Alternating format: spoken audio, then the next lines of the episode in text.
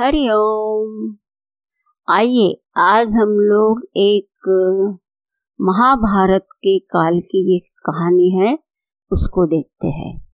एक बार श्री कृष्ण बलराम और सात्यकी, जो कि द्वारका के वीर योद्धा थे, जंगल में घूमने गए थे। शाम हो गई और वे रास्ता भूल गए।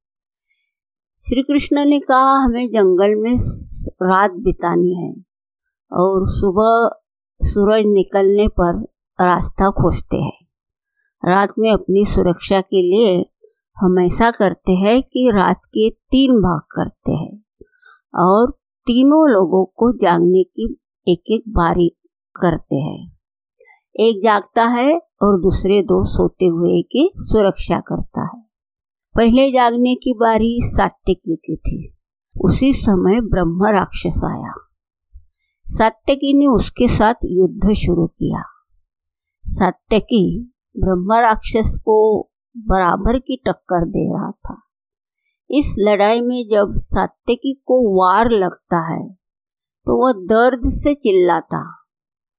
परिणाम यह होता कि सात्यकी की चीख से ब्रह्म राक्षस का कद बड़ा होता गया। उसका वार उतना ही और ताकतवर होता। सात्यकी के जागने का समय समाप्त हुआ, इसलिए उन्होंने तुरंत बलराम को जगाया। अब बलराम इस राक्षस से लड़ने लगे, परंतु बलराम ने वैसा ही किया जैसा सात्यकी ने किया था। बलराम भी दर्द से चिल्लाता और उस ब्रह्म राक्षस का कद बढ़ता जाता। उनका समय समाप्त होने पर उन्होंने भगवान श्री कृष्ण को जगाया। ब्रह्म राक्षस के साथ इस युद्ध में भगवान श्री कृष्ण ने एक नई रणनीति अपनाई। जब उन्हें अवसर मिलता तो वह राक्षस को बराबर का वार कर देते और जब राक्षस मारे तब सामने देखकर ज़ोर ज़ोर से हंसने लगते हैं। परिणाम स्वरूप ब्रह्म राक्षस सिकुड़ने लगा और कुछ ही समय में वो छोटी पुतली की तरह हो गया। तब श्री कृष्ण ने सरलता से उस पुतली की गर्दन घुमाकर उसका वध कर दिया। महाभारत के इस प्रसंग के माध्यम से जीवन का एक बहुत बड़ा संदेश हमको मिलता है। ब्रह्म राक्षस अर्थात हमारे सभी के जीवन में कुछ चुनौतियाँ, समस्याएँ आती है। सबका जीवन चुनौतियों से भरा हुआ है।